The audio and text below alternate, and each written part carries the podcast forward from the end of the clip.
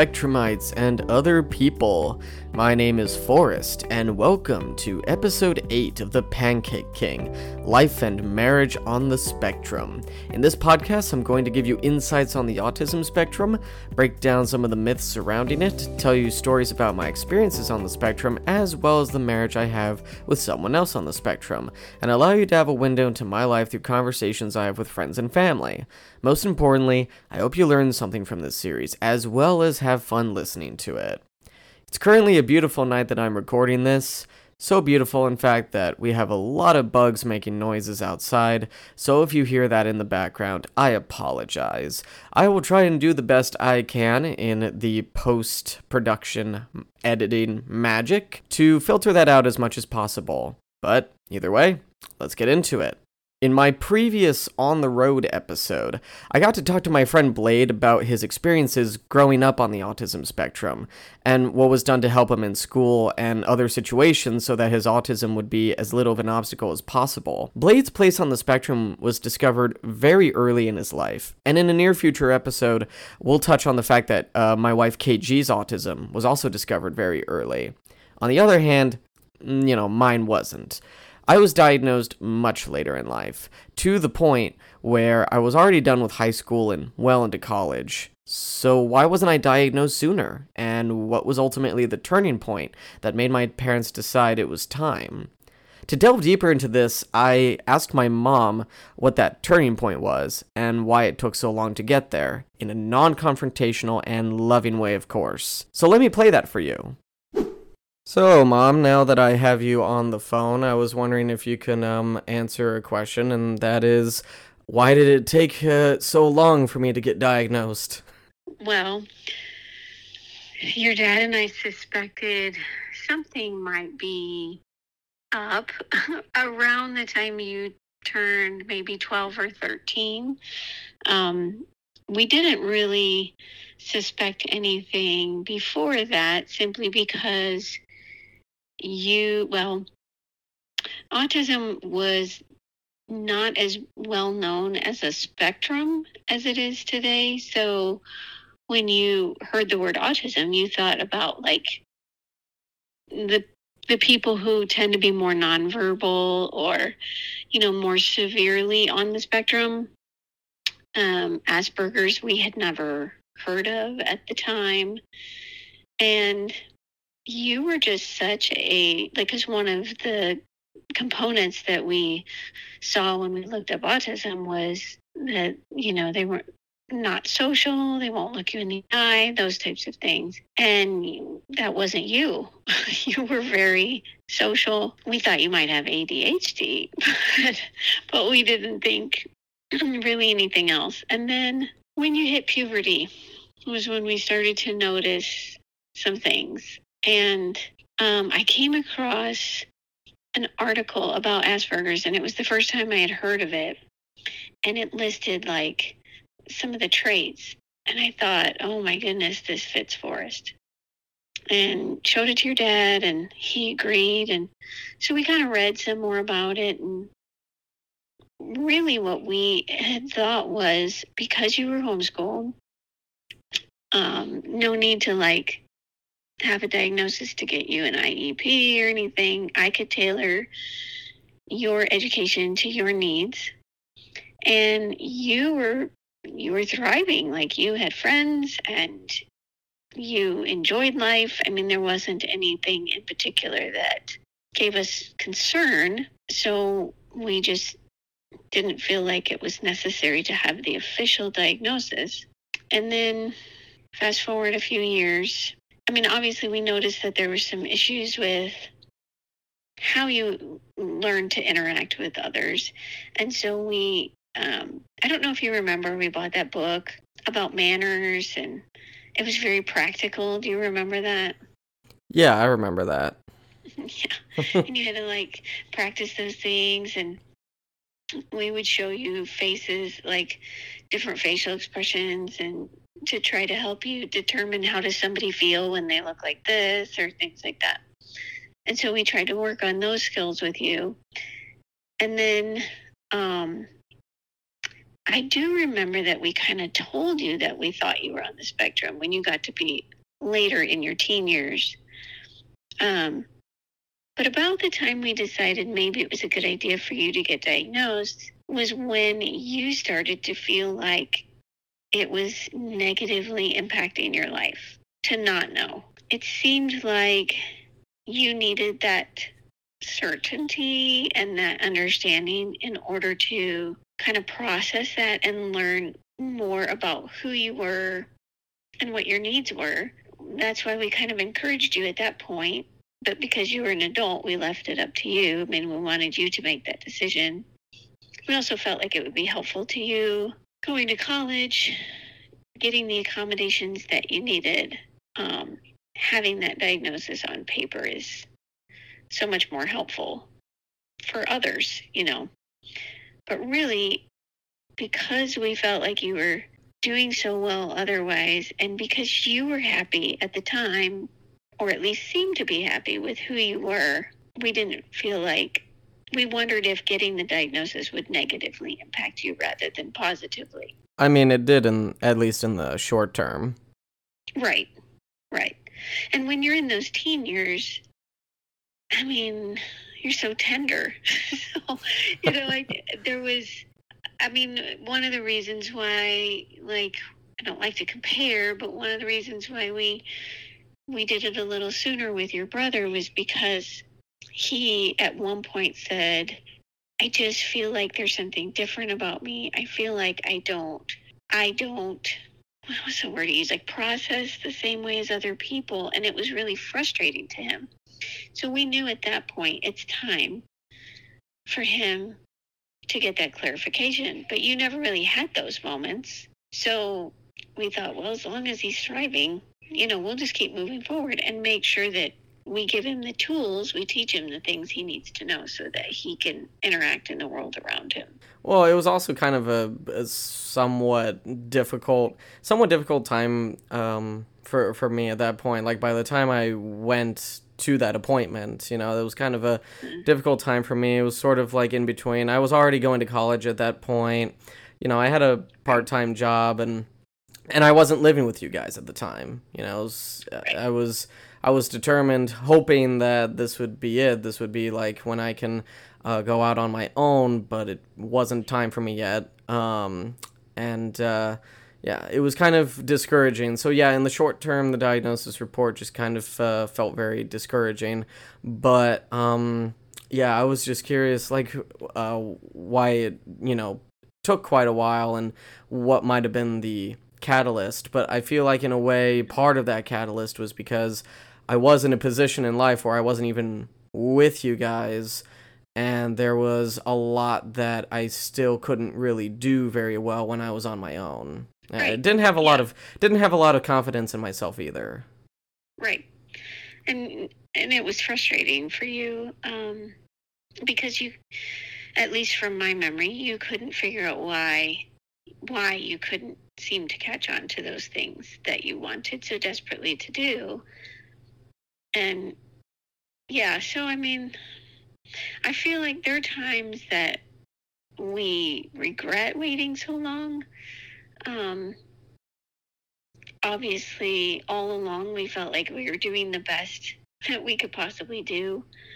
Um, and so there are times that we regret waiting. And then there are other times that we wonder if maybe, you know, in some ways it was a good thing because we taught you to do things that maybe if we had had that diagnosis super early, we might have coddled you more.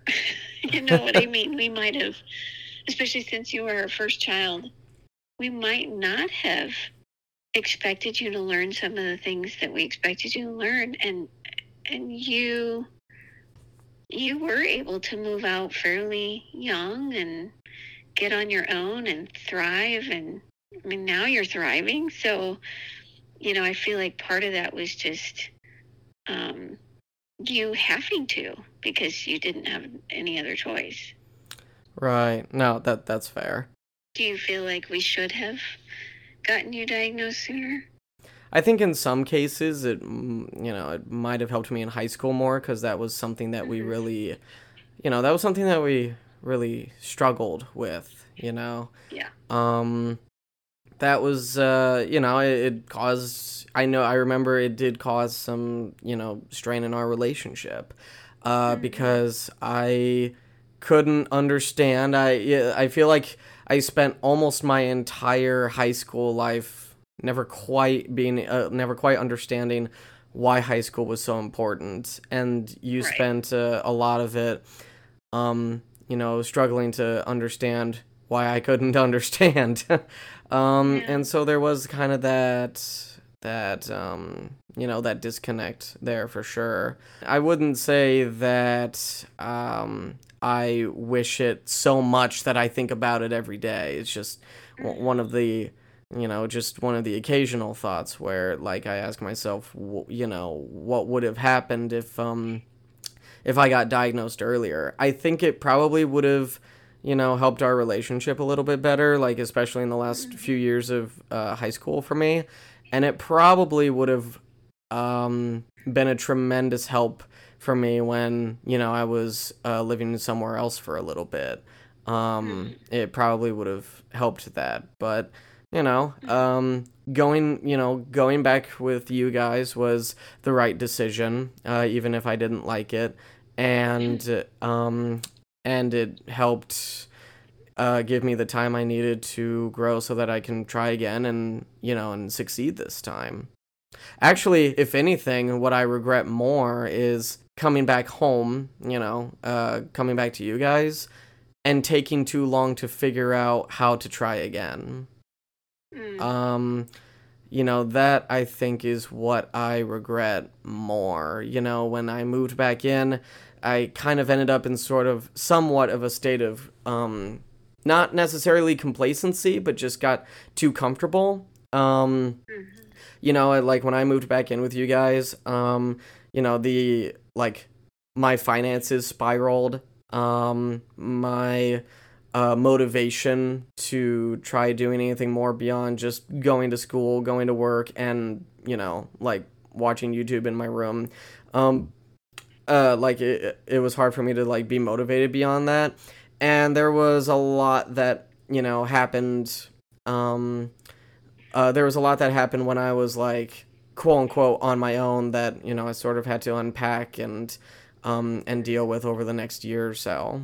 So Right. I, I would say my biggest regret was that I I feel like I took too long in between the time I moved back in with you guys and the time I moved out again and for the final time.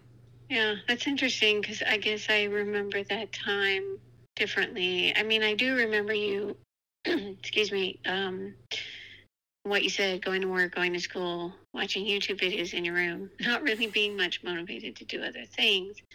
But I remember when we started doing the whole budget thing and sitting down every, you know, couple of weeks to work out how your paycheck would go and things like that. I I felt like you really began to move forward. I don't know. I don't remember that time during that time thinking, oh my gosh, he's got to get out. I never thought that. I thought, and I really was so proud of you when you did move out because I felt I felt like I mean for somebody on the spectrum who has extra challenges, you moved out even sooner than a lot of people do. And you made it on your own even sooner, which is you know, not typical. And so yeah, I I thought that your timing was fine, but I know it's different perspective and I do look back at your teen years and I mean, I think what kept Dad and I from moving forward with the diagnosis at that point, even though, like, looking back, you're right. I think you're right. I think it would have helped both of us. I think it would have given you and us greater understanding so that we could navigate our relationship better. But I think what held us back was just fear that it would uh, that you would take on a label and that you would disqualify yourself. So, like, because you were already feeling frustrated that you, um, I mean, I rem- and I won't share details that you don't share because they're your details, but like, I just remember you, you know, having typical emotional struggles as a teenager. I mean, every teenager goes through those things, but we didn't want you like i guess my fear was that a diagnosis would cause you to just go well i guess this is just who i am. I'm autistic and i can't be any different like i can't succeed in this area or this area because i'm autistic. And i didn't want you to put any limits on yourself. However i know that if you knew you were on the spectrum you know, you could have navigated it a little better. So, yeah, I, so I'm not saying that we were right in doing what we did. I'm just giving you the reasons behind, you know, what our thought process was and why we did it the way that we did. So, with that segment done, what were some things that showed signs of potential autism to my parents when I was growing up? Well, misunderstanding contextual cues was one of them. What does this mean? It means I would say things that were rude or insulting to someone, but didn't understand that they were rude or why they were rude. Another example of this is that when my parents would receive bad news or be having a serious conversation at the dinner table, I'd be laughing at the table because of something funny running through my head at the time. Sure, it's not a crime to laugh at something in your head that's funny, but in my case, it was at the wrong place at the wrong time. I remember this getting me in trouble many times. Another sign was my history of obsessive and compulsive tendencies, like thinking about something coming up that I was anticipating but losing track of the present. I'd think about every single possible thing that could happen, even if it's not at all realistic. Even if my worries and concerns are proven wrong, I'd still think and obsess over these things. This wasn't just something I experienced growing up, it's still something I struggle with now. A meetup with friends, a serious conversation I'm going to have with the wife, something of mine back home that's not working. These are all things I still think about obsessively if they're coming up, which prevents me from, as Jedi Master Qui Gon Jinn says, focusing my attention on the here and now where it belongs. I've checked door locks multiple times, I tapped the lock button for my car at least twice, and, if you can believe it, wonder if I left the stove on at home. Finally, for this particular episode, another issue I had, and still have, is that my organizational skills uh, were and are inconsistent. Uh, I'd have my movies and video games together in meticulous order, making sure they're even alphabetized or I'll change that once in a while, depending on how I feel. With clothes, on the other hand, look, I'll say that there's definitely a split personality going on when you see my stuff. I love decorating and setting things up I own, like movies, books, and collectibles, but you can forget about clothes or paperwork. I love setting up posters, all that type of stuff, like giving the room some personality. But uh, clothes can be all over the floor, or paperwork, bills, letters, you know, all that type of stuff will just be piled up with no organization in mind whatsoever. That stuff gets everywhere with me. With school, I wasn't very good at planning ahead of time for longer projects, and I would often be sitting at the dinner table late at night uh, to work on a paper or on math that's due the next day. And if I get distracted from a project, it'll be a while before I get back to it, if I get back to it at all. If you were diagnosed much later in life, I don't believe it's ever quote unquote too late to get diagnosed. If you feel like you should get a definitive answer, don't be discouraged by how old you've gotten at this point. If it means that much to you and you believe it'll help you, go for it. Even though I was diagnosed way later than a lot of other people, I turned out okay. Heck, eventually that turning point led to me making this podcast. That's not so bad.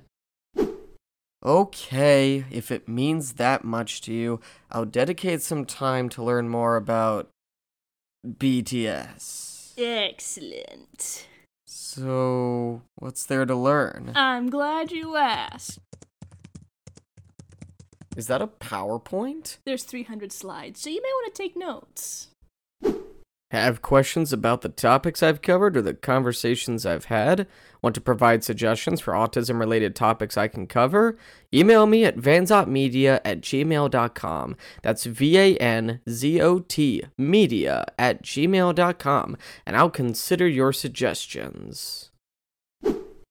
Hey guys, if you haven't already, subscribe to this podcast, write a review to help the show grow, and subscribe to my Substack at thepancakeking.substack.com to receive updates on new podcast episodes, a new blog post every Saturday, and other content I may put out. You can also check out the entertainment me, KG, and my friends make together on our YouTube channel, Vanzot Productions. Thank you for listening, and we'll see you next time.